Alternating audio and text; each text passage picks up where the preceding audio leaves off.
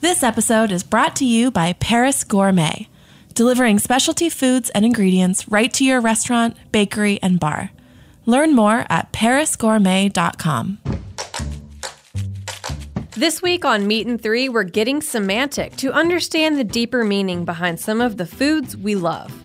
First, we'll look at the big debate happening around the word milk. Who the hell are you to tell me what is the name of my product and my landscape and everything we've cared about when, you know, you don't have anything invested in except to put out a little money to buy it?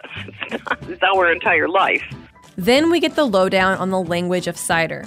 So, the first thing that's really confusing about dryness is that it has nothing to do with how something actually feels in your mouth. And finally, we get our fill of tiki talk. You don't walk into a tiki bar like, oh yeah, this is what Polynesia is probably like. Like it's it's supposed to be like fantasy and stuff. That's the hard part. It's so easy to do tiki bad, and that's where it gets a bad name. Tune into this week's episode of Meat and Three. That's M E A T plus sign T H R E E. Available wherever you listen to podcasts. I'm Massimo Bottura. Hi, this is Amanda Cohen. This is David Kinch. This is Mike Anthony. This is Hooni Kim. This is Amanda Freitag. This is Richard Blais. This is Paul Kahn. This is Curtis Stone. This is Stephen Harris. This is Missy Robbins. And you're listening to Andrew Talks to Chefs on Heritage Radio.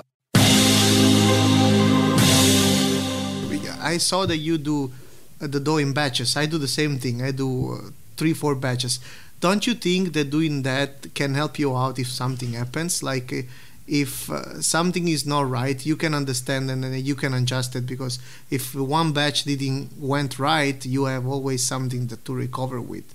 Don't you think that that helps you in your job or? Uh, a little bit. A little bit. Um, i mean we always have multiple batches going so worst case scenario you know we only have half of the amount of dough that that we need for the night, so we'll close a little that's early. That's my thought. That's my thought exactly. but there's, you know, usually one night a year that we have to either close the restaurant or close early because something happened, whether it's uh, complete over fermentation or yeah, I remember refrigerator went down or something that yeah. Well, it happened happened to me too. That is Dan Richer of Razza Pizzeria in Jersey City, New Jersey, and Daniele Uditi, a Pizzana restaurant in Brentwood, California. Our guest today on Andrew Talks to Chefs.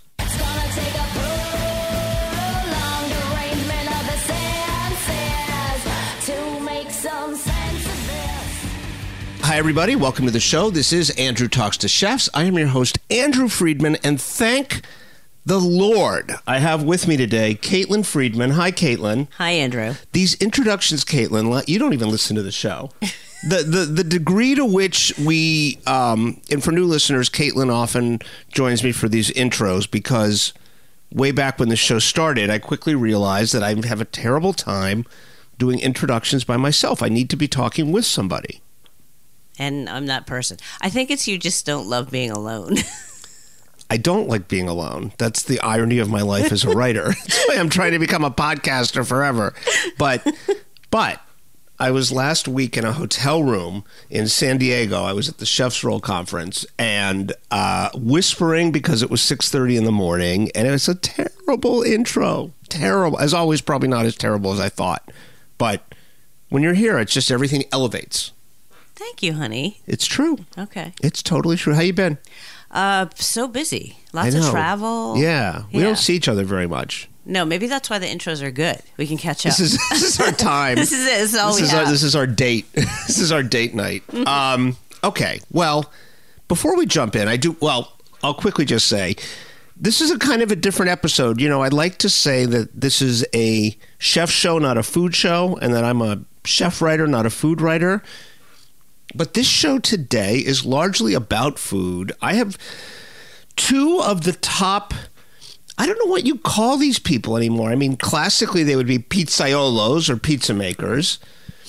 Uh, these guys are both, I think, probably known as chefs in their own right right now. I don't want to get hung up on names. That's something I've learned doing this show. Is I think categories are bad and unhelpful. Uh, but two of the top pizza makers in the United States today. Pizza is, as you know, Caitlin, a, a craze, and to a degree that you and I don't really participate in. You know, is it Neapolitan or not authentic Neapolitan? You know, this kind of thing. I actually had no idea. You know, pizza's a big deal, though. I know pizza's a big deal. I didn't know that people were into that level of it. Oh yeah, oh yeah. So these two are two of the top guys from different coasts. Uh, I had met Dan Richer last year. Ed Levine of Serious Eats took me to dinner at uh, Razza, which has been acclaimed by many people as the best pizza in New York, even though it's just across the Hudson River in Jersey City. It's phenomenal what he does there. He is absolutely obsessed with details, sourcing, how he makes the dough, uh, everything you can imagine. We actually talk about all that in in the show. And then Daniele Uditi, who's actually Italian by birth, has a restaurant called Pizzana in Brentwood, which is acclaimed. And Daniele was in town doing a dinner at Razza. Dan later this year is going to go to Brentwood and do a dinner with Daniele. Did the collaboration dinner. And I ran over there and we had a talk about pizza, about what makes these guys so obsessed with it, about how they go about it, about what differentiates them, about this moment in pizza love in the United States that we're in right now. And uh, that's what the interview is. It's fun. It's the two of them. I can't wait. Also, I love the pizza. You came home after. Oh yeah, Dan interview, sent me home with pizza for you guys. and I have to say it was gone in probably 15 seconds. Yeah, well, I can confess now. The whole interview was just a ruse for me to not have to wait in line to get pizza for my family. Well, I'm just kidding, but they don't take reservations. So Dan was very generous and sent me home with pizza for the fam. Uh, anyway, that's what this interview is. Uh, before we jump into that, though, I just want to let people know I have two very exciting things coming up that um, I almost don't even consider these plugs, Caitlin, because they're much bigger than me. I'm going to be at the LA Chef Conference on May 20th, and that is the second annual LA Chef Conference. But if you didn't hear about the first one, if you did and were there, you probably loved it. But this one is part of the LA Times Food Bowl, which is a month long series of events. It is an incredible lineup of chefs discussing various things, doing various things. It's an all day affair. It's in Santa Monica. Just some of the chefs who are going to be there Suzanne Goin, Curtis Stone, our friend Tim Hollingsworth, and people from the LA Times, like a writer I admire, Amy Scattergood. But that's just a few names out of uh, a couple dozen. And I am going to be there, and I'm so tickled about this. We're going to do a chef's drugs and rock and roll panel discussion as part of the conference. And among the people on the panel, or I should say the entire panel, it's Michael McCarty of Michael Santa Monica, who was our guest last week. Uh, Susan Feniger, one half of the legendary team of Mary Sue Milliken and Susan Feniger. Russ Parsons, the former LA Times food editor and writer. John Sedlar, who had a restaurant back in the day called Saint Estephe that was very important, and more recently had the restaurant Rivera in Los Angeles that sadly closed, but just a huge, huge talent. And Barbara Lazaroff, the co creator, designer of Spago, Chinois on Main, and a lot of other very important, influential restaurants, uh, and also the ex wife, as people probably know, of Wolfgang Puck, but one half of the team that created all those restaurants. And I will be moderating that talk, and then there will be a book signing. How's that sound? That sounds amazing. And what are the dates? That is just May 20th. Okay, this is also how we find out one another's schedules. Oh, yeah. Yes. I'll be away May 20th, honey. Uh, Note to anyway, self. to buy tickets, uh, lachefconference.com is where you go. And the other event I want to tell people about if there are any people out there who are uh, interested in becoming a writer or a podcaster or a photographer, there is a new conference being put on called the Food Media Lab. It's the creation of a writer. I think this guy is pound for pound probably the best food writer in America right now, John Birdsall. Andrea Nguyen, another great writer. Jodi Liano, the founder and owner of the San Francisco Cooking School. And it, this is taking place at the San Francisco Cooking School for three days, June 17th, 18th, and 19th. It's a, it's a basically three days of instruction and mentorship for people trying to figure out how to get into this crazy business, which is increasingly difficult to get into from the, the journalist side. And I will be teaching a, or co teaching a, I guess you'd call it a module on podcasting. I'll be teaching about podcasting. And on June 18th, after the second day of the conference, I will be doing a live show I will be doing a one on one, excuse me, I will be doing a one on one interview with Preeti Mistry, the San Francisco based chef. And then I will be doing a panel, moderating a panel of people who knew and worked with the legendary chef Judy Rogers, who we sadly lost several years ago of Zuni Cafe. This is the 40th anniversary of Zuni Cafe and uh, we'll have people, both current and past members of the kitchen team at Zuni, talking about Judy and her legacy. And I'm really excited. That's only our second live show. That sounds amazing. So that's it. For information about all of that, go to the foodmedialab.com. Again, the foodmedialab.com. The is part of the website name. You can also go to my blog, toqueland.com, and navigate to the appearances page to click through to both of those events or my Instagram feed, which is at Chef Podcast. Go to the link in the bio, and you will see links to all of those things on my super hyperlink uh, on Instagram. So that's that. Okay, without any further ado, I'm now going to start my interview with Dan Richer of Razza and Daniele Uditi of Pizzana, recorded at Razza in the office above the restaurant a couple of weeks ago in Jersey City, New Jersey. Here you go. We're doing a pop up. Yeah. At our restaurant, Razza in Jersey City. Mm-hmm. Daniele graciously flew out here this week to Yep. make pizza for one night. Okay. And then I'm going out there in two weeks to make Yeah. pizza with him for one night. And do you guys, uh, how much do you guys know each other before this? we we met uh, like uh, two or three times. Uh, once we we met through uh, through Instagram, and then then then came to Pizzana, and uh, you know uh, he, he texted me. It's like, "Hey Daniele, I'm coming. Uh, you guys have a, spot available?" So of course I have a spot available. What you talking about? So come over. So he came over, and I forced him to eat the entire menu at Pizzana. There's this pizza thing happening in this country right now. You you say you met on Instagram. You two were aware of each other. You know, I I think of it almost like in the in the old west. You know, the way gun gunslingers knew about each other, except that it's friendly. Like you you've heard of each other. Totally. You know, you know about each other. You've heard things about each other's pizza. You know, but you don't really know how true it is until you taste it. Right? How how big a group of pizza makers, pizzaioli. Is that correct? Did I say that okay? Pizzaioli. I hate How- that word.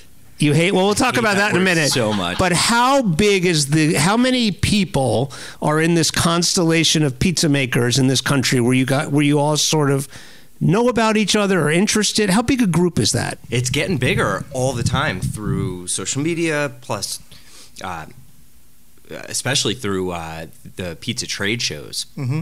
We met last year at the pizza trade show, right in Vegas. Yes, yes, we met. We met last year at Pizza Trade Show, thanks to Noel. Yep. And yeah, uh, There's there's a lot of us out there. Yeah. And Oh, what's a lot? Like hundreds? sure. Y- Really? Yeah. But at the upper, because to the average, like to the foodies, to the food writers out there, I mean, I, I, I guess I'll say this. Hopefully, you guys will let me leave the room alive. I, I can't get that crazy about anything. Well, right? Like- this on a daily basis. No, this is your lives, right? Totally. But I'm saying, so I don't know. But there are people who are pizza fanatics, right? The way there are pizza who are burger fanatics right now, right? And uh, taco fanatics, right? But I, I would imagine that the t- upper echelon of people who you guys consider your peers, um, maybe you're not uh, boastful enough to put it that way. I would think it would be like 20 people, 25 people in this country. no, actually, luckily is is growing. You know, and I know why he doesn't like that word pizzaioli because it's just uh, relating somebody that does just pizza. We don't do just pizza. We are artisans. That's that's the word that you like, right? Uh, yeah, I think I don't like it because it's there's no equivalent term in English, and I don't view myself as an, an Italian pizza maker. I'm Mhm. not from Italy. I'm not Italian. There's nothing about our nothing really about our product that is Italian at this point. Um, Yeah, but let me tell you, you do a really good job because Oh, the thank you. pizza is great. So, not Italian, but uh, one of the best But it's I okay. ever had. Well, what you're from you're from Naples, correct? So, what is the mindset right? Like what you just said is interesting. It's not Italian, but you do great pizza. What is the mindset? Because it's Italy in general is is uh, when it comes to food can be very conservative. Right, very traditional. Uh, I remember I had Massimo Bottura on the show, and he was saying, you know, what he does now, which is respected all around the world. When he started doing it, locally they did they he, he had pushback. People weren't interested. They thought it was like sacrilege right? What's the attitude? Do you think what you guys do would fly in italy today? Has it changed that that sort of point of view? Well, it's starting to change, I think, a little bit in Italy too. But uh, you know, there is a, a when we when we talk about pizza in Italy, the first the first thought goes to Neapolitan pizza. And just uh, like uh, I, I, I will say, like uh, caging that word pizza to a style, to me, it's uh, it's it's not a good thing to do because that starts uh, to be uh, like uh, uh, we have a beautiful friendship, right? Even though if we know each other from a, short period of time, but we can talk openly about pizza and respect each other's style. But be, be, then, as his personal style, I have my personal style. There is not something that cage the word pizza. Like Dan doesn't do Jersey pizza or New York style pizza. He does then uh, Richer pizza, and I do Daniele Uditi pizza. And that is the thing that I think that we have to tra- transmit when we do our own things, like uh, not caging the word pizza to a style. And that can open up a lot of doors. That's, totally. I think people around the world get get stuck on this style mentality where you're doing this style, Detroit style or New York style, and everybody gets fixated on these things of having to use a certain flour, having to use a certain tomatoes. Um, when I just want to make really good pizza. Well, it's interesting, right? Because both of you, look, no disrespect to the tradition of pizza, right? But in most cases, when you talk about a pizzeria in this country, when you talk about that word, I'm not going to say again, but a pizza maker, right? This is probably someone at those places that's kind of their main thing, and and they make pizza and they make traditional pizza. They probably do make it in a certain style, generally speaking. You guys both have uh, you you you found your way to pizza right? Pizza wasn't, you both worked in kitchens where other things were going on and then sort of settled on pizza as your, I would guess I would say your canvas, if that's not too precious, or as your, as your medium or as your, your specialty. How would you guys put it? How would you, what's your, what is your relationship? Let me ask it a different way. Daniele, let's start with you. What was the, the the if you remember the moment, or if it was more gradual? What was the progression that led you to say this is you know this is what I'm going to focus on. This is going to be the thing that I really spend my career, um, you know, developing and honing and making my own. What was what was the when you decided to go all in on the on this d- direction? Well, pretty much when I set food in this country. So I came in LA first, and I was making Neapolitan pizza. People like it. Some people don't like it because they consider it too uh, juicy, too too too soupy. So uh, you know, and uh, while eating it, you know, it's I find in myself, yeah, I like it. It's something that I grew up with it. Maybe that's why I like it. But uh, instead of doing something that everybody was doing, because there's this boom of pizza in Italy too about Neapolitan style, uh, was growing too much. It's like, uh, yeah, but I'm gonna tell the history of, uh, of like uh, of of of, uh, of of the same history that everybody that everybody is telling. So what can I say to people that talks about me? It's more personal. So and I remember when my auntie uh, used to make a bread. It's a bread that was started in 1500 in my little town close to Caserta, uh, and uh, and I remember enjoying so much working with her and taking the leftover of that bread and flatten it out, put toppings, and make it into a pizza. I remember my auntie screaming at me, "It's like, what you doing? This is not pizza. This is sacrilegious. It's not pizza. It's bread." I said, "Yeah, but it tastes good like a like a pizza too. So, so why not?" And that moment in my mind, since I was twelve, I always uh, told myself, "It's like uh, bread and pizza are not that far apart. It's same. It's same things. It's flour." Water, a fermentation uh, agent, a fermented agent, and salt. So So, so you were a nonconformist even as a as a child. No, I, I I like that moment of sharing. Because to me, pizza is a sharing moment. You go out with your family, you have a slice of pizza, and there is nothing more sad to me than grabbing a slice of pizza and all your your ingredient falls off on the slice, they end up on a plate, and then you are are left with this uh, like floppy, wet piece of dough. As at the end of the day, it's better if I do bruschetta. It's the same thing. I give a bite and all the tomatoes fall off. Yeah, it's like when the ice cream falls off the cone. It doesn't make any sense to me. So that's why uh, I went back to my root, my personal heritage, and I wanted to tell. I just wanted to tell my story, and likely people like my story. So win-win. Okay, Dan, how about you? What was the? When did you decide to leave aside? Uh, not uh, every other. You have other things on the menu here, but this you are known for your pizza. Totally. Yeah. What made you?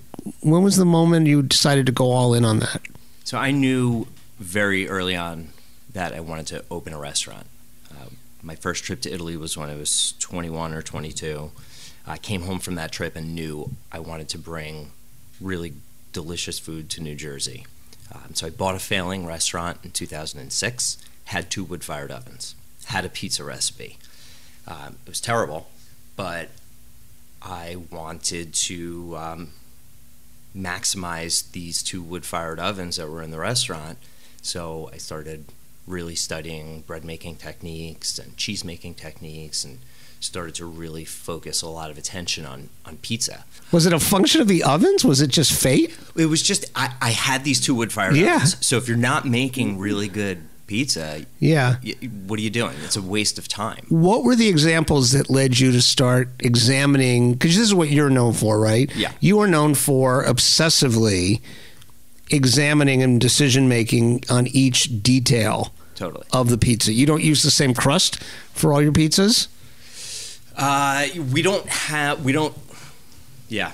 right? Am I wrong? When I came to dinner, didn't I have like three different crusts? Yeah, we so we are our situation's unique here um, at this restaurant. Yeah. we have a very small dough mixer. Okay. so we have to mix multiple batches of dough every day. Yeah. so we get the opportunity to play around and do side by side Right.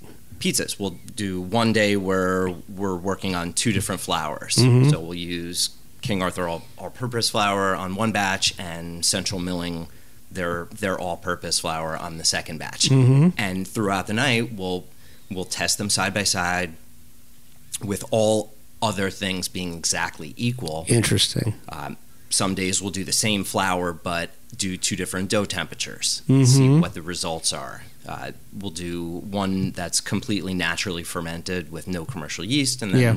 the other batch will have a tiny bit of commercial yeast, and we're able to really see the textural differences and flavor profile differences um, between the two because you're doing them side by side. Right. And you're Daniele, you're nodding as he says all this. You've gone through a similar, or you just relate to this kind of a trial and error. Oh, I just got lucky. I was born in a family with a recipe, and uh, I didn't have to do that much work to do. So I flew with uh, my starter from my family. It was started 64 years ago from my auntie. Luckily, custom didn't stop me and make me throw away. So I entered this country with uh, an illegal fermenting starter, fermented starter. And I started to make pizza with that, fed them, and then uh, th- th- th- that's that's what it is, you know. And I still make the dough by hand and he like uh, like to pick pick on me. It's like, why don't you get a dough uh, uh, dough maker? Because I like a mixer because I never used one. I, I'm uh, probably gonna be dumb using it. So I I just like the feeling to feel the flour with my hands, and probably one day I will. Maybe I will end up doing, and I will ask him for a suggestion. But for now, you know, I'm still gonna stick with my beautiful hands to make the dough. So. I didn't grow up in a family of, of pizza makers or bread makers or anything like that. Um, so the the journey for me of of learning how to do this has been very challenging and very um, rewarding at the same time.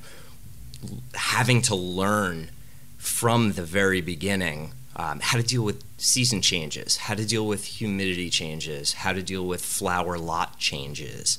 Um, every day is such a such a, uh, a a challenge trying to maintain consistency, but also push the product to its uh, to its limits in terms of flavor and texture.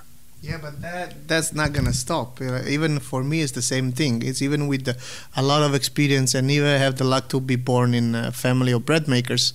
Uh, you you never know what's gonna happen, you know, because especially in LA, in LA there is a, a temperature change between the morning and night is like a, a lot of degrees, and then it can shock the dough, you know, it can shock your bacteria. And when I came here, sometimes I ended up with the dough that doesn't want to grow up, that, that, that doesn't want to proof, doesn't want to ferment. I said, well, oh my god, what am I gonna do? Did I do something wrong? And I, I had like books on books and uh, like reading reading recipes like what I did wrong, calling my auntie in Italy, said, what what what I'm doing wrong? This is nothing. Did you check the temperature?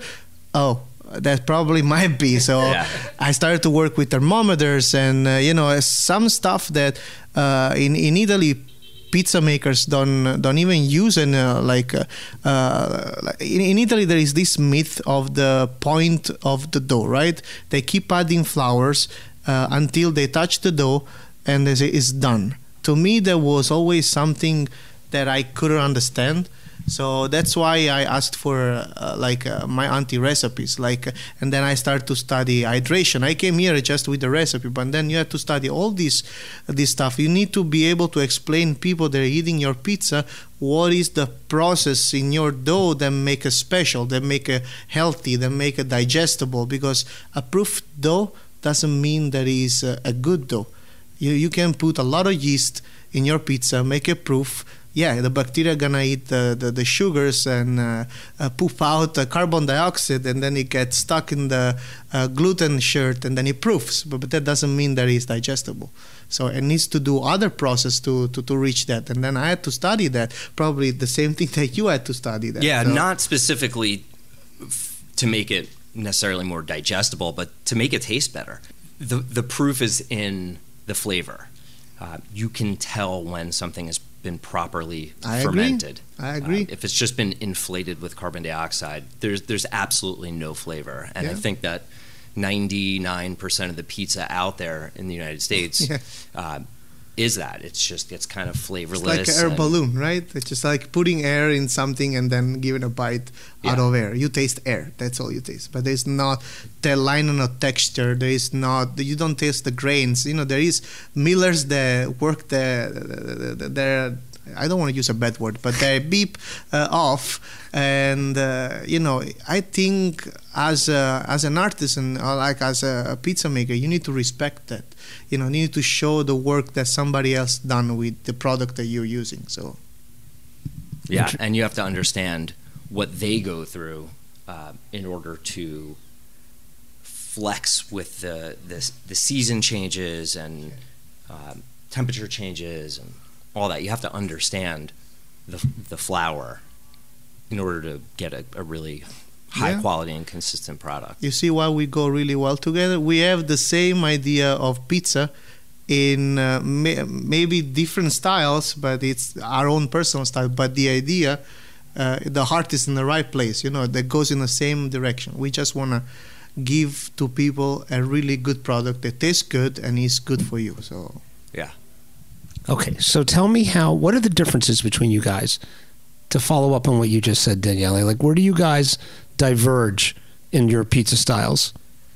Well, so he's a Neapolitan, yeah. right? He's from Italy, so you use some Italian ingredients, and you Mhm. grew up eating that pizza.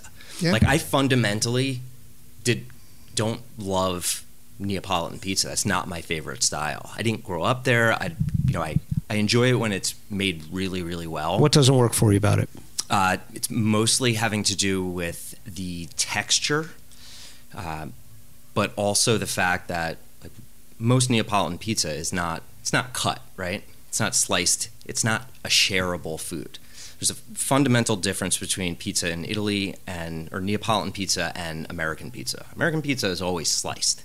Okay, it's the, the world's most shareable food. Mhm. Okay, and because it's sliced, it needs to be sturdier. It needs to be crispier. Okay, so the pizza I grew up eating in New Jersey and New York was always crispy. Bite into it and you hear an audible crunch. Yeah, or if you Right? fold it in half to walk. Yeah, Totally. yeah. That's foreign in in the Naples area. That's not a Neapolitan thing. It's an individual thing. Uh, everybody gets their own pizza. It's a fork and knife thing. It's not this. Let's get one big pie for the table and we'll all take a slice.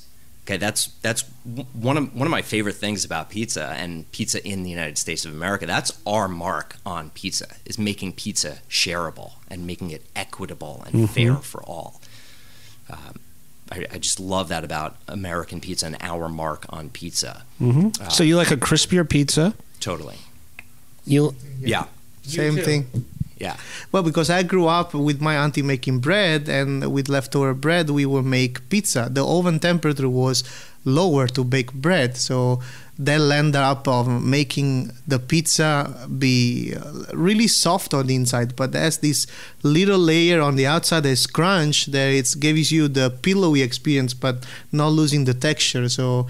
Uh, I I love that that, that kind of uh, of experience that I that I had as a child, and I still love it now. You know, and uh, you know the thing about Neapolitan pizza. If you think about it, uh, usually Neapolitan pizza is cooked for sixty seconds, ninety seconds. 60 to 90 seconds right in an oven there is uh, 800 900 fahrenheit right if we add another 600 700 celsius we can we reach the point of melt of glass.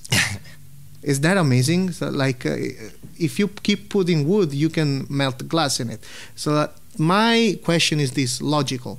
How you can cook a piece of dough that weight 300 grams from 250 to 300 grams in 60 seconds with ingredient on top that needs to be married and also give the people the experience of uh, the wood burning f- uh, flavor I don't think it's possible. That's my own. It's not because you know uh, I hear we want to talk about uh, you know garbage about Neapolitan pizza. You know, it's something that I grew up eating it.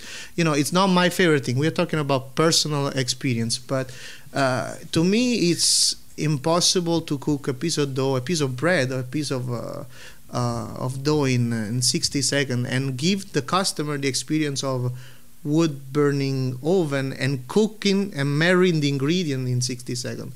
I, I heard people searing fish in 60 seconds with a flame, but never cooking. That's funny. Uh, you know, I, I think that there, there, I don't want to take anything away from Neapolitan pizza. I mean, they're obviously doing something right. Well, I was just going to say everything you guys are saying. This is you just said it, Daniel. It's just your personal. Totally. It's just your Totally. personal taste. And you know, I look at people like uh, Una Pizza Napolitana, Anthony Mangieri, and that's Neapolitan style pizza, and it's incredible when it's done really, really well with a lot of care and attention to detail. It's a beautiful thing. But it's not my favorite style of pizza, and I have never had the desire to make that style of pizza. So when you were developing your style, right? Let's imagine that you were sort of an arrow, right, traveling through space. Okay.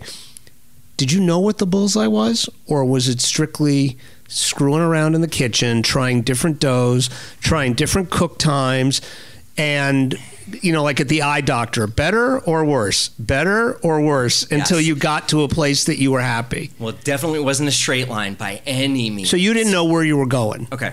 So what I knew is I didn't want to do Neapolitan style pizza. Okay.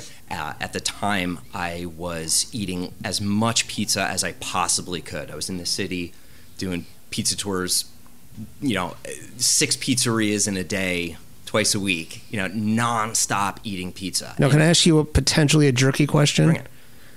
Were you being a snob about it, or were you going to like, ev- were you going to places just along Sixth Avenue that are just your average New York utility slice pizza, or were you just going to like Lombardi's and you Going know, every place that I possibly. you were just going on a pizza crawl? mostly to places that had wood fired ovens because Okay. I owned a pizzeria with Mhm. wood fired ovens.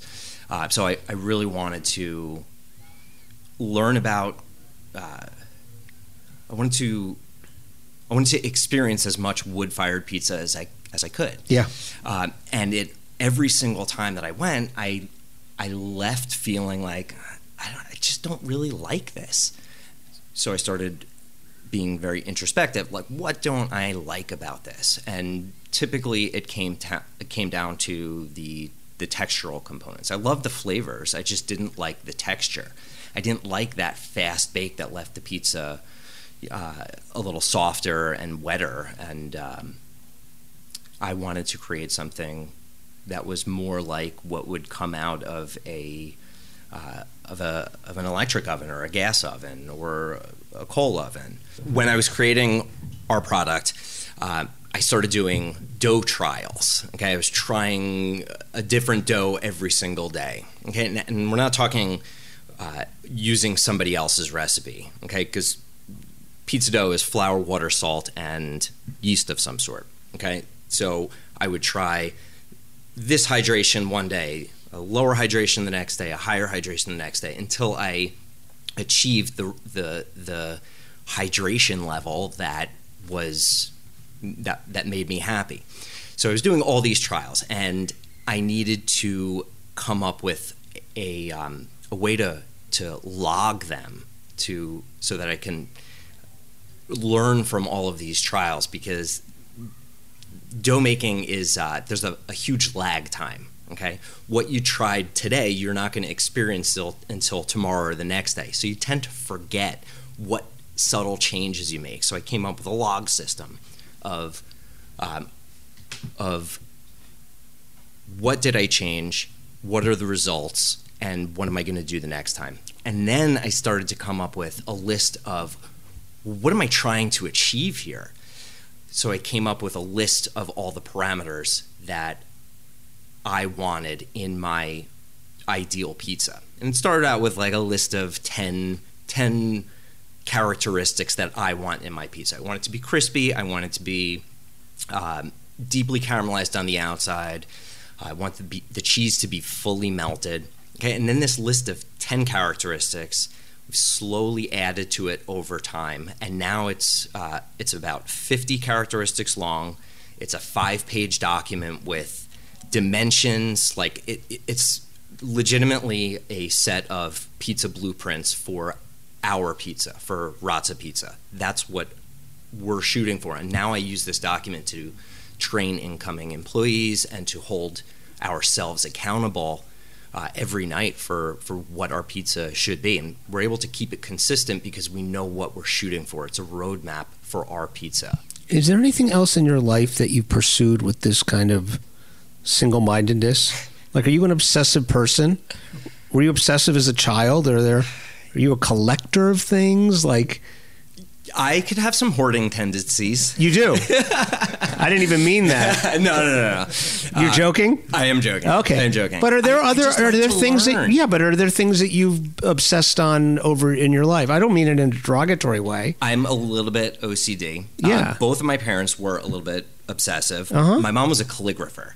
Interesting. Yeah. So she would sit there night after night and practice her handwriting. Okay. And that's what she did for a living. One thing and just focused and just trying to get better over time. And now when I look back on some of her artwork between like, you know, the early 80s to the late 90s, like 20 year period, you can see this crazy progression from an amateur Interesting. to an expert craftsman. You relate to that. Totally. Yeah. How about your dad? Uh, my dad was just a little obsessive about Okay. Things like the New Okay. York Yankees and gardening. Stats and stuff like that. Uh, yeah, Okay, and then seed types and all that, and the all outs- kinds of stuff. Yeah. yeah, Okay. but never channeled. And Right. for me, I I can be obsessive and having this this thing uh, that I can channel that obsession is really important for me because Mhm. then if I didn't have this, I'd I'd probably go a little crazy. Or be driving people in your life crazy. Totally. Yes, 100%. So, hold on. That, that proves to do this job, to be a baker, to be uh, you know uh, involved with this kind of uh, of of experience, you need to have that obsession. Otherwise, you won't achieve what you want to achieve. You know, you just will stop on a recipe. Yeah, it is good, and then you will leave it uh, as is, and then take care of other people, and then. I think the mistake that most of people do, you know, you don't pursue it. You don't even every day. You you need to teach people how to uh, replicate your vision. So you need to be there. You need to inspire people, and you need to translate that obsession that you have in really positive energy to make that uh, piece of dough telling your story every day in the same way with the same standards. So you, you need to have an OCD, otherwise you cannot do this job. But you can do the job, you know, if if you don't have the obsession, you're just your product is not going to be that that good. And for me, like I signed my first commercial lease when I was 26 years old. I don't come from money. I I borrowed a ton of money from random people, and failure wasn't an option. So I had to make sure the product was good enough to get our guests to make our guests happy, and to get my staff paid. And those are really the, the two driving forces behind wanting to make a great product. Is so I don't I don't fail, so I can pay the rent, I can get my staff paid. I've been through the same uh, the same process. You know, we, I borrowed money from uh, my partner. We we opened up a place together. You know, and in LA it's not cheap to open up a place. So Where, where's the original place? uh, the the original place is called Pizzana, and uh, it's in Brentwood. It's a really high-end uh, uh, neighborhood, you know, and there's a lot of families. We were shooting for uh, family style, you know. We we want family to come to the restaurant, and enjoy basically the same experience as as a kid, but. Uh, you know that neighborhood cost some money so uh, you know my my obsession was to not make my partner like uh, down you know they gave me an opportunity i came in this country with 300 bucks in my pocket i didn't come for money either so we relate on that totally on Didn't 100% you live in a van for six months? Yes, no, no, no, no, not, not that much. No, It's not six months, it's a little less. But me and my brother came uh, six months. Uh, it's too much. That's uh, three max, three months. We were showered on Venice Beach and tried to make a living. Special. What, like over by Muscle Beach over there? Yeah, yeah, yeah, close to that, close to that. And actually, we were waiting the the nighttime. Luckily, in LA was hot at the time because in the morning there were the police that doesn't let you shower with soaps on the freaking beach. So they were like, "Hey guys, you cannot do that." Luckily, my brother speak English because I didn't spoke one word of English. I was just like shower myself, and you know, we we, had to do what we had to do. But at the end of the day, we.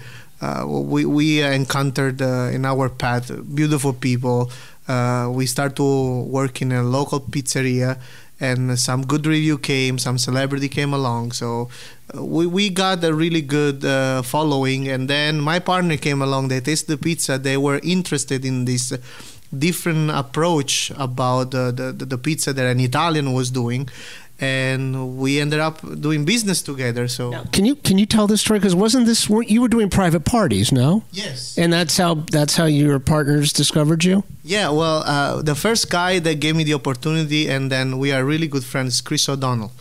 And uh, Chris was uh, so great with me, uh, invited me to his house. Says, "Listen, I, uh, I have a pizza oven. Your pizza is really good, but I can't figure out a way to make it work, you know." And I went to his house. I went five hours before. He said, "What the hell are you doing here five hours before?" Well, we need to light up the oven. Uh, I need some charcoal. The oven needs to be purified because you probably don't use it every day. There was a bunch of uh, stuff in the, on the dome and stuff where we cleaned the oven, prepped everything from scratch from the farmer's market to this house. And he was like, "Oh, I didn't know the pizza was all this this work." I said, "Well, I don't take less than this." So he started to make a couple of pies with me and then after a couple of pizza he said you know what? I think you have a future in this job. So you keep doing pizza. I'm gonna go in the over there having a glass of wine and enjoy my guest and uh, i think you can do this right? Uh, and then that's how we started. And chris introduced me to other people and other people to other people and i created a, a business from scratch. Then my partner came along pizzana opened up and uh, thanks to Jonathan Gold, uh, it got crazy, crazy, crazy, and uh, you know I owe to them and uh, a lot. So I keep remembering in my heart every day. And you know I can. He basically wrote a love letter to to, to Pizzana, and you know it's so little I can say. Just chapeau. That's all. Daniele just tipped an invisible hat to the great Jonathan Gold, who I never got to meet, which kills me. But um, yeah, we're all still reeling from that loss. You look like you want to say something, Dan. No, no. Oh no, I got nothing. Okay. What you know, you guys. I love hearing his story.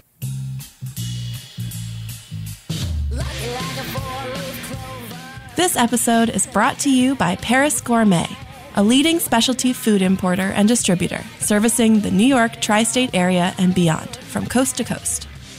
I'm Jordan Werner Berry, the host of Modernist Breadcrumbs here on HRN. When it comes to freshly baked artisan bread, it's key to pair it with butter that's made with the same amount of care and attention, and you don't have to go all the way to France to find truly amazing butter. Beurremont 83% is an American butter made using traditional French methods.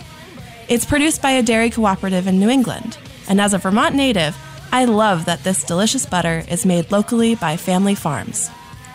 Beurremont 83% is great for cooking, baking, and serving on your table with fresh breads and artisan cheeses. It's proudly distributed by Paris Gourmet to restaurants and grocery stores around the tri state area. Learn more about Paris Gourmet and all of their gourmet savory foods and pastry ingredients at parisgourmet.com. Are you enjoying this podcast? Heritage Radio Network has plenty more. I'm Damon Boelte. And I'm Sother Teague. Together, we host The Speakeasy, a show where we discuss cocktails, spirits, wine, beer, tea, coffee, and all things in the liquid universe. Yeah, our guests range from bartenders and brewers, alchemists and ambassadors, roasters and regulars, hippies and homebrewers, and every expert enthusiast in between. Browse episodes of The Speakeasy wherever you listen to podcasts and on heritageradionetwork.org. Welcome back to the show. I'm going to get you back to the rest of my interview with Dan Richer and Daniele Uditi in just a moment. Things move fast here, though. Caitlin has left. One of the things that I did not know, because we don't see each other enough, is that the morning commuter train schedule has changed, and she had to leave earlier than I realized. So she had no more time to join me on the air. Caitlin, thanks for being here.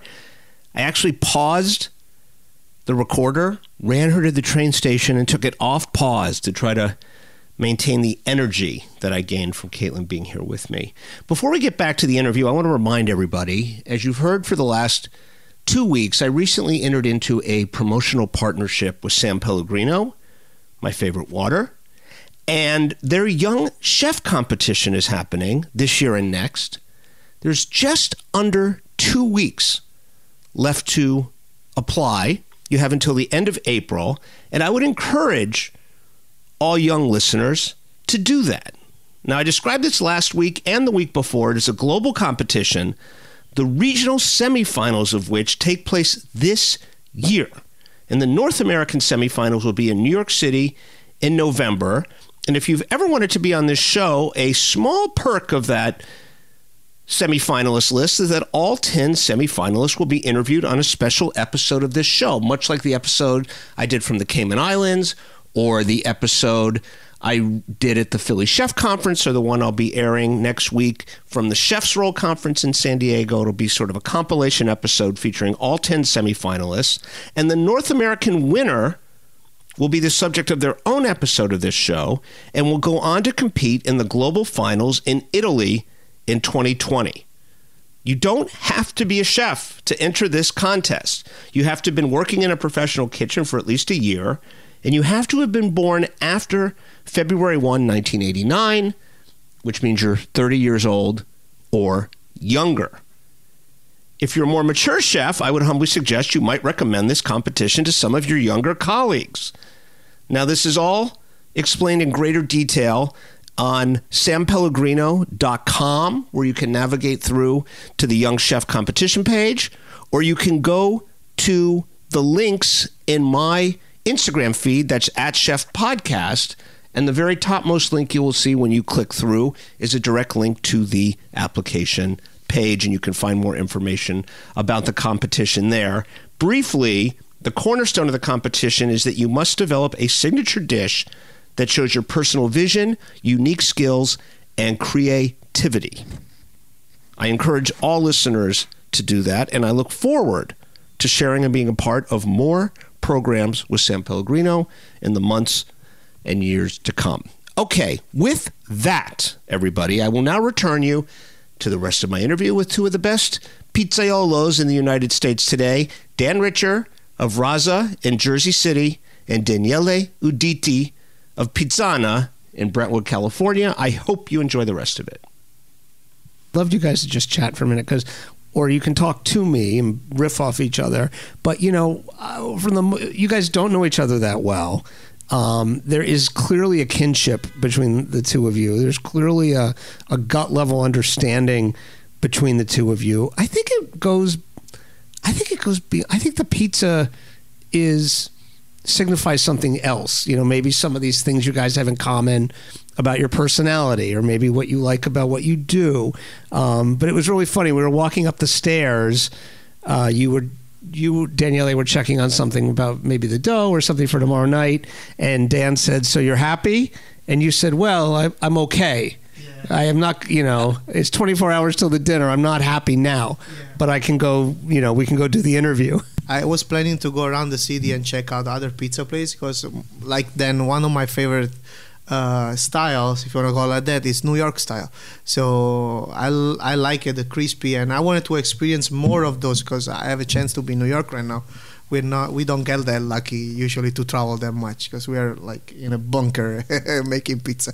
But you know, uh, yeah, and I don't think I'm gonna go anywhere tonight because I need to check I, until the dough is at the point where I'm happy. I don't think I'm gonna sleep tonight. Sorry. What Ah, time you you're close? gonna be fine. What time you close today? You're good. You're good. You're gonna be fine. Well, you know, it, it's it's always stressful because it's such a long process, and uh, you know you had some setbacks with your starter on the airplane. Yeah, yeah, yeah. That you know happened yesterday that Yeah. impacts today, which is going to then impact tomorrow. Yeah, yeah, yeah, yeah. Well, but luckily we recover from that. Uh, you know, I have, you know, the, the thing is that I have great people. Like you have Nick, I have a Fortino. He's a guy that worked with me, and is ten years almost that he works for me and with me, not for me, because we are we're friends more than colleagues. But uh, he he has my same passion of uh, for for pizza, and he understands the thing that I want. So. Uh, we were on the phone today. It's like, is everything all right? Is the the, the starter re- reactor really good today? The the, the, the the liquid is good, you know. Uh, and he sent me pictures, you know. And then I came here. I came to check on everything, and uh, made you know uh, t- touched it. It's okay. Well, we, we are okay. It's at least there is some activity in the dough. When there is activity, you can always recover from that. The problem is when there is no activity at all. Totally. So can you explain what that means? well, basically, Fermentation. Yeah, the fermentation. How do you you can just see that? Well, I can touch it. I think you can see it too. Yeah, It's it's a thing that when you've been done this job for a long time, you know, you can see when the dough is alive. You can touch it and you can see it. That is something that I don't know how to explain to people because it's such a personal things that you have with uh, your product that you understand when uh, something is is not not right or okay, I I think I'm gonna be good tomorrow or I think I'm gonna be good in two hours or in six hours. You can understand that. So Yeah, it's it's a feel, smell, touch Yeah. thing. You, you, you, it's definitely multisensory, um, and the only way to develop that understanding is by touching it every single day. Uh, I have to touch my dough every day. I have to talk about our dough with our team so that they can develop that sense of okay, where is it? Where's the dough now? Where is it going to be in six hours? Where is it going to be tomorrow? Mhm. How does it feel? How does it? Um, uh, how does it compare to yesterday? How does it compare to the days before? You know, what direction are we heading? Mhm. Is the um, is the the season change taking place right now? So our dough is going to start to ferment faster over the next couple of weeks. So we need to slow things down a little bit. Or in the winter, you know, we have to speed things up. And if we're not on top of it on a daily basis, then you know, our, You're not gonna have dough. Basically, you're not gonna have. yeah, it's going to be a slow deterioration of the quality of your product until it stops fermenting or over ferments. If I have a question for you. I saw that you do the dough in batches. I do the same thing. I do uh, three, four batches. Don't you think that doing that can help you out if something happens? Like uh, if uh, something is not right, you can understand and then you can adjust it because if one batch didn't went right, you have always something that to recover with. Don't you think that that helps you in your job or? Uh, a little bit, a little bit. Um, I mean, we always have multiple batches going. So worst case scenario, you know, we only have half of the amount of dough that that we need for the night. So we'll That- close a little that's early. my thought. That's my thought exactly. But there's, you know, usually one night a year that we have to either close the restaurant or close early because something happened, whether it's uh, complete over fermentation or Yeah, I remember. refrigerator went down or something that Yeah, well, it happened happened to me too. The, we got hit by uh, uh, like uh, there was like a heavy rain in LA, which doesn't happen that much, but. Uh, when it happens, the city goes crazy.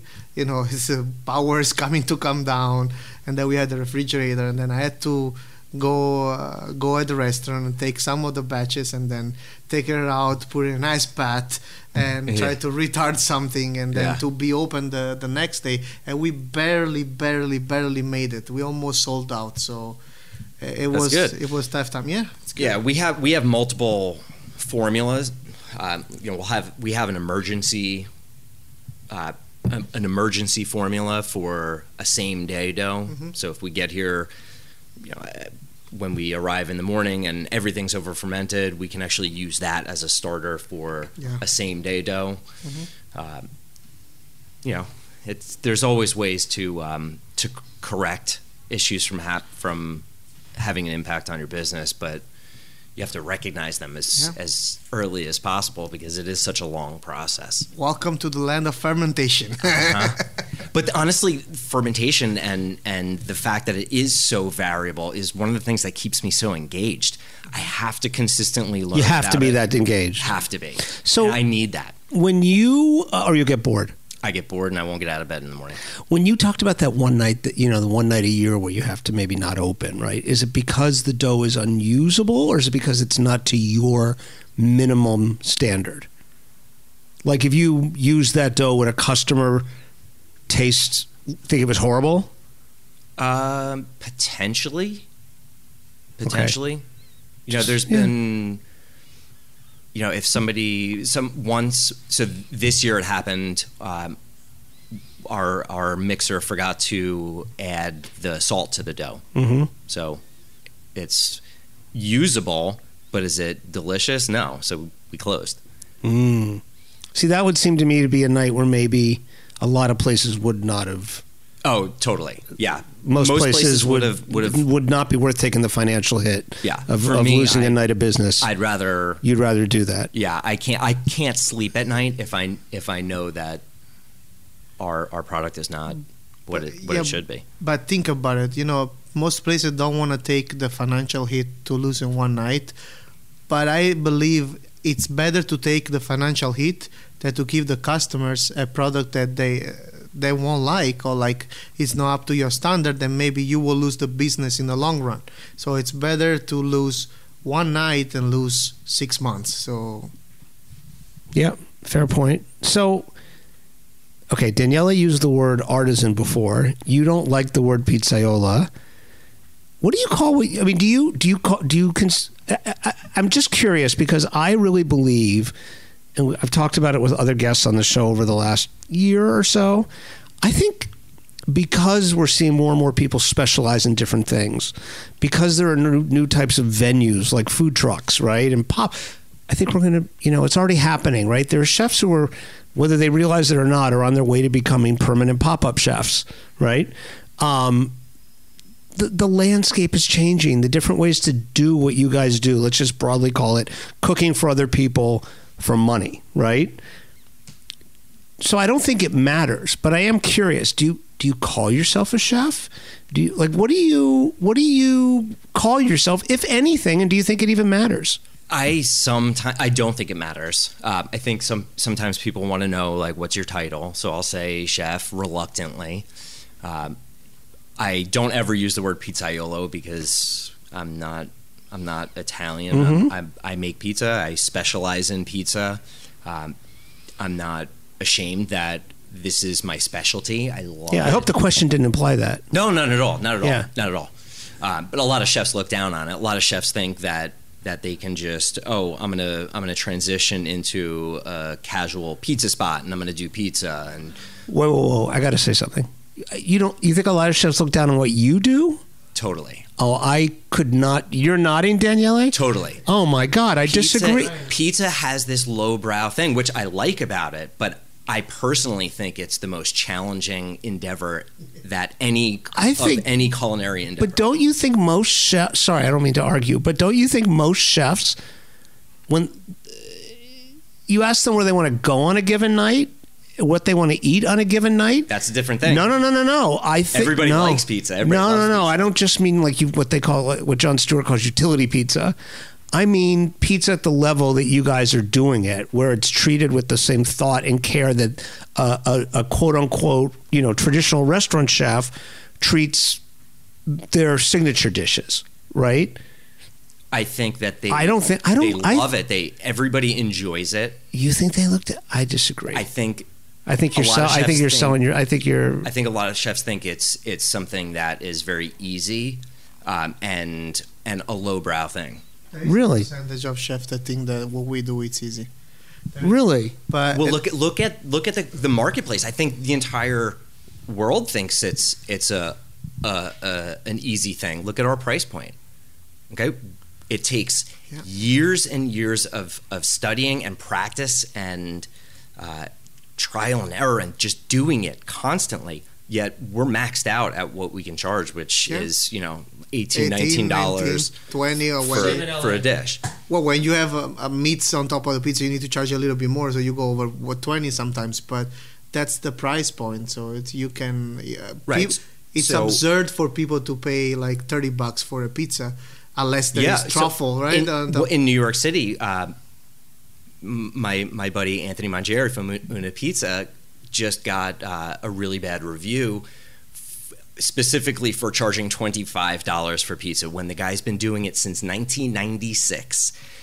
He's a master craftsman, right? And basically nobody wants to pay for for quality craftsmanship when it comes to pizza. I, I view what we do more similar to uh, a, a skilled trade like being a carpenter, right? Okay, or a cabinet maker. You think it's a craft? Totally. Okay, cabinet makers, right? You when you when you renovate your kitchen, you can buy IKEA cabinets for like a thousand dollars for your whole kitchen, Right. Or you can have custom craftsmanship and skilled labor making these gorgeous, beautiful cabinets, and you're going to pay fifty grand for it. Okay, with pizza, people want IKEA prices and high quality product. high quality product The- but they people don't are know. not willing to pay for the quality craftsmanship that uh, that yeah, I always do we're the. out for. Sorry if I interrupt you, but I always do the example of the, the Japanese culture, right? The the the shokunin, how you call it? They specialize to do one thing, their own life, right? I'm talking about sushi. They spend so much time learning how to wash the rice, how to treat the fish. Like it's one discipline, right? It's one thing. But on that kind, is accepted to charge 300 bucks, 400 bucks is fish, right? Because there is this understanding that fish is expensive, so I'm willing to pay for it. Guys, good flour is expensive. Good cheese is expensive. Well, the, see, I'm I'm not worried about the the cost of ingredients. Yeah, okay, because I think a lot of people you worry about that. the craftsmanship, like the time that we you- spend. Yes. I, I get, I get it, but there is also that part, you know, the business that people I think need to understand too. It's not just it's hundred percent craftsmanship. I, you're talking about a guy that's been doing this from 22 years. I was a kid when I started to do this job. Yeah, So I, I think lot. that that people think that because the the cost of ingredients is less for for pizza than say a lobster, right? That our prices should always be lower, right? But when you like looking going back to the cabinetry, right? The cost of of the the wood is not representative. The cost of the of the product is not directly related to the cost of the ingredient or raw material. Okay, the wood is not the expensive thing in in custom cabinetry, it's the experience of putting it together properly and knowing the species and knowing the moisture content of the wood and knowing how to join the, the wood together. It's the it's the the time and energy spent learning that craft and doing it But I think, I mean, this is an interesting philosophical discussion because I think, I think your point, Daniele, to me, I more I relate to Daniele's point more about ingredients. I don't think the like the cumulative hours you put in or anyone puts into learning your craft. I don't know how you translate that to the the expense of what you guys do because it's um it's like the movie business, right? You can only charge so much for a movie. It's basically the same ticket to see a low budget movie made for $10 million as it is to see the new Star Wars movie because it's, um, it, you consume it. You know, it's not like a cabinet. You don't take it home and have it for. And one of the reasons the cabinet will last for That's a very good point. hundred years is is the craftsmanship, right? Or when you buy a nice shirt, one of the reasons a well-made shirt will last longer is it's you know the higher thread count and da da da da da. da right? It's a very you good can't. I I don't see how you translate that training into cost. I do to some extent. Like it costs more to get, eat your pizza than it costs to get a slice of some generic place from a dump on Sixth Avenue, right? But It's a very good point. But so when you compare a a, a, a main course at a pizzeria, like you know one of our pizzas, Yeah. a twelve inch pizza, Yeah. at eighteen dollars versus a plate of food at a restaurant, you know, a, a lamb dish for thirty eight dollars. yes, right? It's a main course. It's the same thing, but because it has a protein on it, or you know, because it has a protein on it, you can charge more than double what, Mhm. what we charge. Um, you know, to your point about the movie business, it definitely is a very good point, or or the longevity of it. And one of the things that I struggle with about about my craft is that it's so um, impermanent. Yeah. It's it's it's elusive. It all of this time and energy we spent learning this craft, and it's gone in such a fast manner. Yeah. and uh, you struggle with that. I do, I do. Do you, Daniele? Well, 50-50. I have to be I have to be honest. I still think that pizza is the you know, it, it, to me, it's a vessel to tell you know what I want to do. But I understand hundred percent his point of view. You know, we are we spending a lot of hours in our kitchens making the dough. I personally take the time to make the dough by hand, like it used to be made long time ago, which is an extra effort to me. That to me, making the dough by hand adds a layer of texture that I personally like, and I never tried making it with the machine. Probably will reach the same uh, texture with the machine. I will learn it. But for now, I will learn. I'm, I- I'm, you know, you guys are pushing me so I mean, hard. Like you can get from point A to point B by Yeah. walking, or you can drive. Yeah, yeah, yeah, of course. But I've been uh, like, it's not laziness, you know, that I don't want to learn how to to use a machine. It's something that I feel comfortable doing it, and that's why I do it. But you know, there is labor involved. But it is also there is, like I was telling you, you know, uh, craftsman craftsmanship is fifty percent. Ingredient is the other fifty percent to me because there is a cost on. Uh, we can tell all beautiful romances about it, but there is a cost of ingredient, right?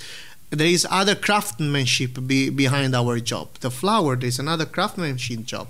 Uh, the, the the salami, the sauce. You know, the tomato growers. I, I the- tasted I tasted this pepperoni right yesterday. I text uh, I texted you right. Yeah. Like while I was eating the pepperoni right. Yeah. I said, dude, pepperoni is mind blowing. It's so good, right? Yeah. There is craftsmanship behind that, right? So there's a person that wants to do a really good pepperoni, right? And he got lucky to to have found somebody that has your same view, right? Like, totally. And we pay for it. It's like thirteen dollars a pound when you can There you go. any other pepperoni on the market for like four dollars a pound. There you go. And So there definitely is a cost associated with higher quality ingredients, without a doubt. Yeah, so there is to me is fifty percent is the craftsmanship, which we totally put in it, but it's fifty percent ingredient that follows other craftsmanship. So the reason why we charge sometimes 19 20 25 dollars sometimes for a pizza is because not because you want to rip off people there is no point on doing that but there is a cost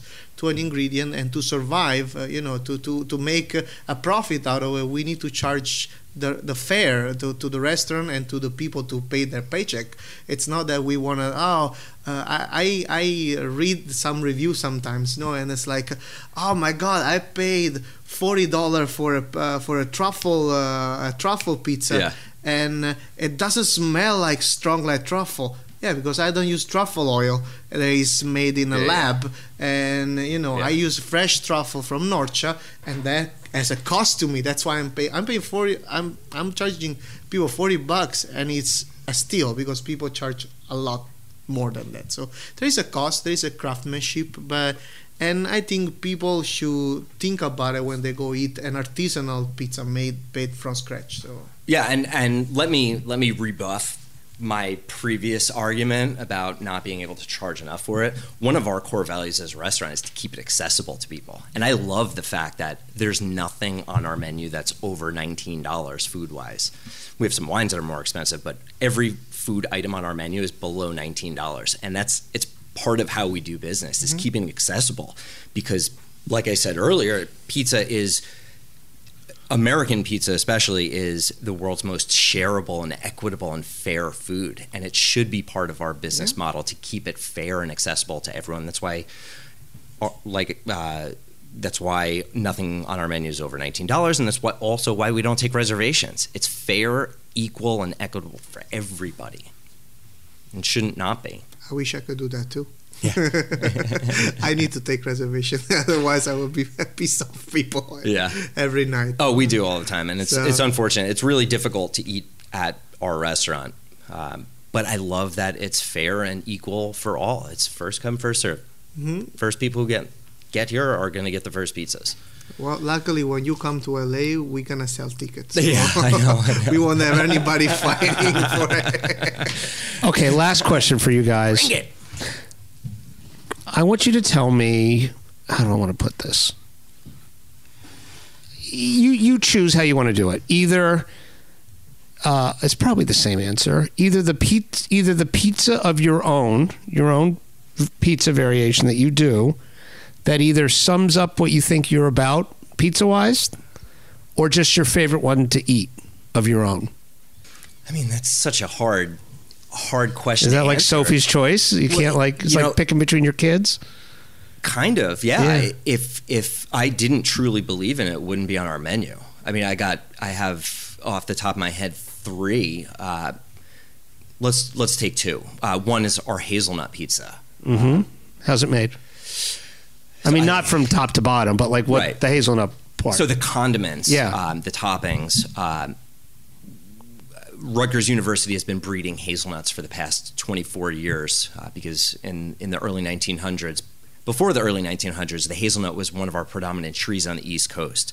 Uh, a fungal disease called filbert blight came in and wiped out the entire population. So Rutgers has been grafting European trees onto American rootstocks and creating this, uh, trying to outbreed the disease and, and creating this new hazelnut tree that will grow very well on the East Coast.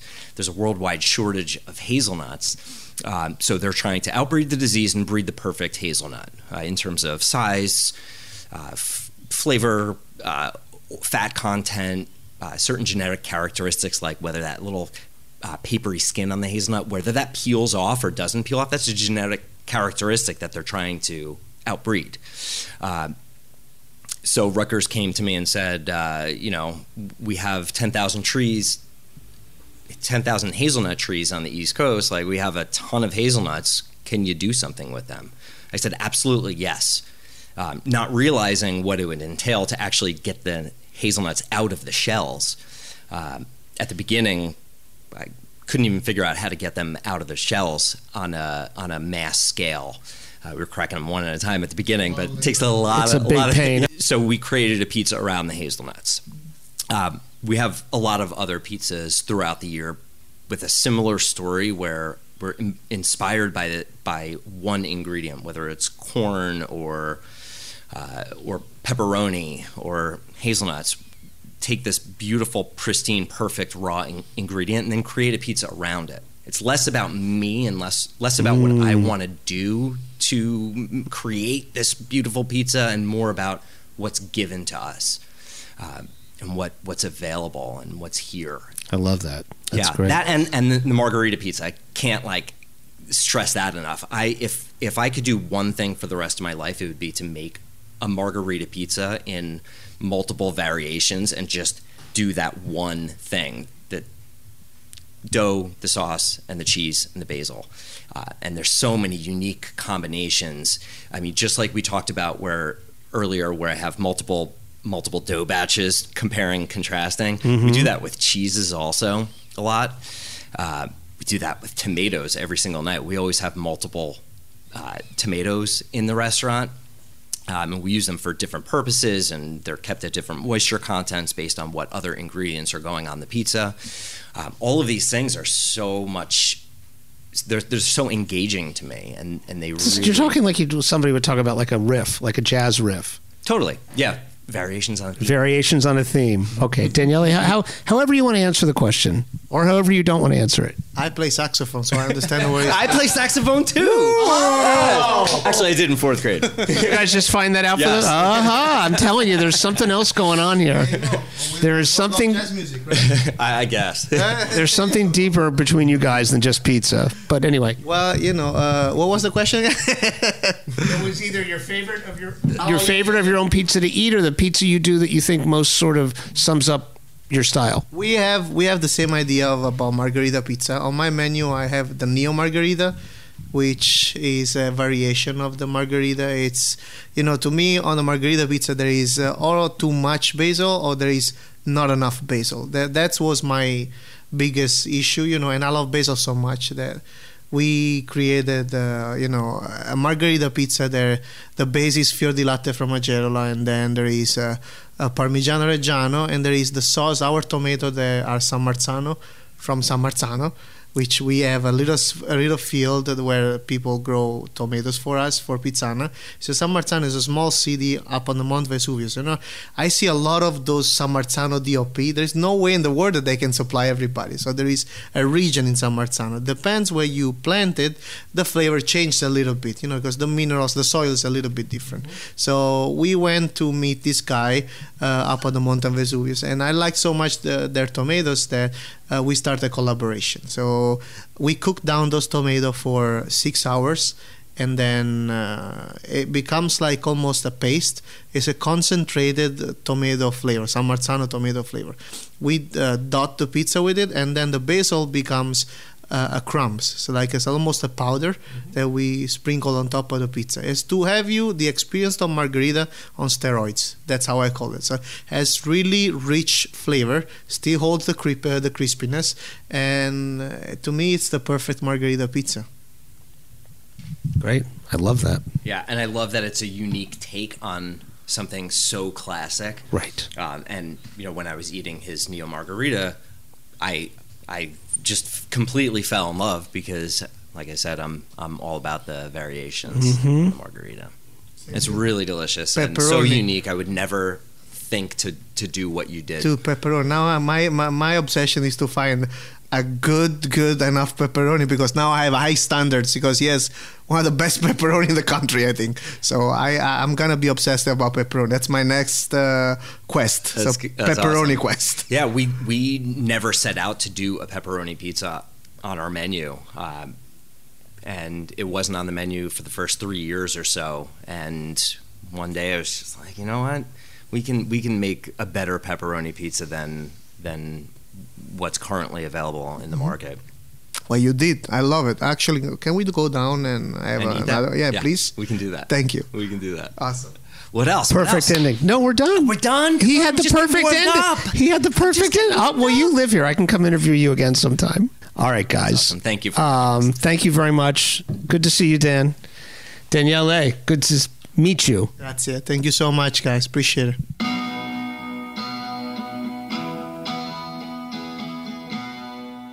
And that's our show for this week. Dan Richer and Daniele Uditi, thank you for making that time for me in the midst of your preparation for what looked to be a very ambitious and delicious collaboration.